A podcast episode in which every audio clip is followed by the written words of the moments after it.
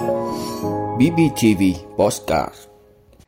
Cần cơ chế đặc thù cho chương trình giáo dục phổ thông năm 2018 Triển khai cấp hộ chiếu phổ thông gắn chip điện tử từ tháng 3 Mở rộng thí điểm xác thực vân tay khuôn mặt hành khách. Cảnh giác với phân bón kém chất lượng. Xây dựng văn hóa học đường trên không gian mạng. Nhật Bản tăng trợ cấp trẻ em nhằm hỗ trợ tăng tỷ lệ sinh. Đó là những thông tin sẽ có trong 5 phút sáng nay, ngày 20 tháng 2 của BBTV. Mời quý vị cùng theo dõi. Thưa quý vị, thiếu giáo viên đang là vấn đề nan giải của nhiều địa phương trên địa bàn tỉnh Bình Phước. Ngoài chuyện khó tuyển dụng, có rất nhiều nguyên nhân dẫn đến thiếu giáo viên. Đó là do tăng quy mô học sinh, chuẩn sĩ số học sinh trên lớp giảm so với trước đây. Tuy nhiên, nguyên nhân chủ yếu là do ngành giáo dục đang phải đảm bảo tinh giản 10% biên chế, dẫn đến tình trạng thiếu giáo viên ngày càng trầm trọng hơn. Năm học 2021-2022, các trường phổ thông trên địa bàn tỉnh có 12.512 cán bộ, giáo viên, nhân viên. Để đảm bảo đội ngũ nhà giáo phục vụ chương trình giáo dục phổ thông năm 2018, năm học 2021-2022, trên địa bàn tỉnh Bình Phước cần bổ sung 849 biên chế. Dự báo năm 2023, số lượng người làm việc trong ngành giáo dục tăng 1.489 người so với năm 2022 Tuy nhiên, theo quy định của Trung ương, đến năm 2026, ngành giáo dục sẽ phải tinh giản 10% biên chế, tương đương 1.959 người. Điều này dẫn đến ngành giáo dục của tỉnh sẽ cần bổ sung 3.448 biên chế để đảm bảo chương trình giáo dục phổ thông năm 2018. Để giải bài toán thiếu giáo viên, các địa phương trong tỉnh đã thực hiện dồn ghép lớp, điều tiết giáo viên dư cục bộ, giảm chức danh hành chính, ưu tiên biên chế bổ sung đội ngũ giáo viên nhằm đáp ứng nhu cầu dạy học, Tuy nhiên, về lâu dài, ngành giáo dục Bình Phước kiến nghị Trung ương cần có cơ chế đặc thù đối với biên chế ngành giáo dục. Trước mắt không thực hiện tinh giản 10% biên chế theo quy định.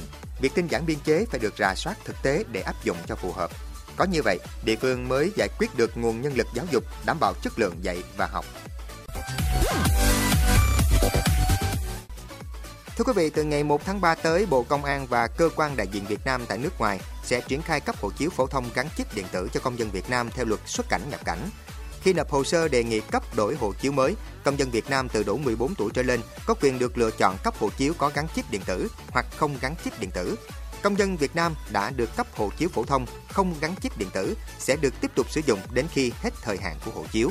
Việc phát hành hộ chiếu điện tử không những tạo điều kiện cho người dân trong hoạt động xuất nhập cảnh mà còn phù hợp với chủ trương xây dựng chính phủ điện tử, tạo bước đột phá trong phát triển kinh tế xã hội, nâng cao vị thế của hộ chiếu Việt Nam, thúc đẩy quá trình hội nhập của Việt Nam trong khu vực và thế giới.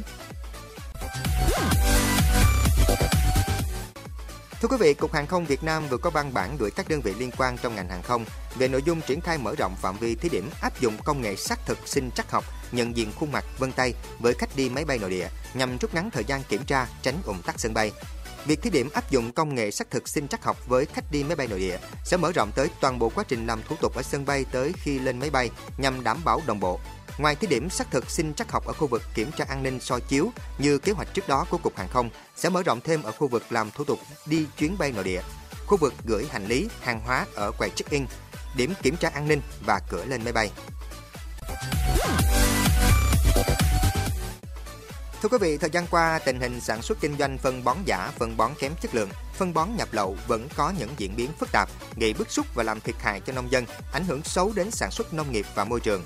Hiện công tác quản lý kiểm soát thị trường phân bón còn gặp nhiều khó khăn, hạn chế do chế tài xử phạt các vi phạm về sản xuất kinh doanh còn nhẹ, chưa đủ sức răng đe, nên tình trạng tồn tại vi phạm còn nhiều. Hơn nữa, do thói quen mua hàng không lấy hóa đơn của người dân, nên khi phát hiện mua phải phân bón kém chất lượng, các cơ quan chức năng cũng không biết căn cứ vào đâu để xử lý. Do đó, để tránh mua phải phân bón giả và kém chất lượng, ngành chức năng khuyến cáo nông dân nên chọn mua phân bón của công ty có thương hiệu và uy tín, bao bì phải có nhãn mát bằng tiếng Việt, không mua các sản phẩm trôi nổi không rõ nguồn gốc và xem xét kỹ các chỉ tiêu ghi trên bao bì. Bà con cũng nên làm cam kết với đại lý bán sản phẩm. Nếu mua nhầm sản phẩm giả kém chất lượng thì đại lý chịu trách nhiệm. Đồng thời liên tục cập nhật thông tin về thương hiệu và giá cả phân bón trong nước cũng như thế giới để có lựa chọn đúng đắn. Thưa quý vị, sau 2 năm học trực tuyến, tỷ lệ học sinh sử dụng Internet đang ngày càng trở nên phổ biến hơn. Tuy nhiên, đi cùng với các yếu tố tích cực mà Internet mang lại, thì cũng còn đó nhiều nguy cơ tiềm ẩn có thể để lại hệ lụy xấu nếu học sinh thiếu kỹ năng xử lý và chọn lọc thông tin trên Internet. Chính vì vậy, việc xây dựng văn hóa học đường trên không gian mạng là điều hết sức cần thiết. Hầu hết các học sinh đều sử dụng mạng Internet một cách thường xuyên. Các em không chỉ học mà còn vào chơi game hay các trang giải trí khác. Trong khi đó, thông tin trên mạng đa dạng, không chân thật hoặc không đáng tin cậy rất nhiều. Khi học sinh sử dụng và phát tán nó sẽ dẫn đến hệ quả xấu. Vì vậy, cung cấp kỹ năng chọn lọc thông tin trên Internet cho học sinh là điều vô cùng cấp thiết hiện nay trong các nhà trường, nhằm giúp học sinh khai thác yếu tố tích cực, tiết chế mặt trái từ Internet. Để làm được điều này, giải pháp quan trọng trước hết là việc phổ biến và xây dựng văn hóa mạng bằng nhiều hình thức và đánh giá hiệu quả phổ biến này.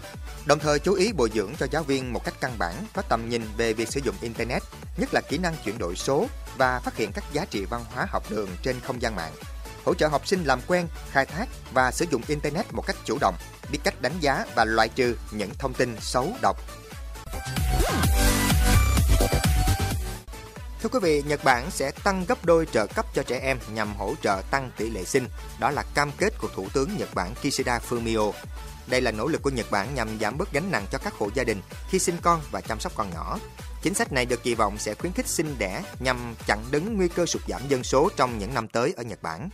Theo số liệu công bố của chính phủ Nhật Bản, chi tiêu ngân sách hỗ trợ các gia đình có con nhỏ chỉ là 2%. Mức hỗ trợ thấp cùng gánh nặng tài chính của các hộ gia đình khiến tỷ lệ sinh ở Nhật Bản ngày càng thấp. Nếu không có biện pháp phù hợp, tỷ lệ sinh tại Nhật Bản có thể tiếp tục giảm. Với tốc độ giảm sinh như hiện nay, đến năm 2030 sẽ chỉ còn khoảng 550.000 trẻ em được sinh ra trong một năm ở Nhật Bản. Trong khoản hỗ trợ này, chính phủ Nhật Bản sẽ ưu tiên thực hiện các biện pháp cần thiết như tăng cường hỗ trợ kinh tế cho gia đình có trẻ em, mở rộng những dịch vụ chăm sóc và nuôi dạy trẻ, cải cách chế độ làm việc của cha mẹ, tạo điều kiện thuận lợi hơn cho việc sinh đẻ. Gần đây nhất, Nhật Bản đã quyết định hỗ trợ tài chính một lần tương đương 7.700 đô la Mỹ cho mỗi hộ gia đình khi mang thai và sinh con nhỏ.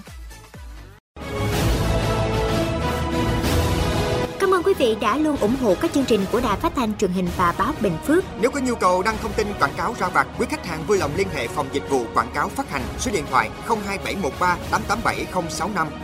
BBTV, vì bạn, mỗi ngày.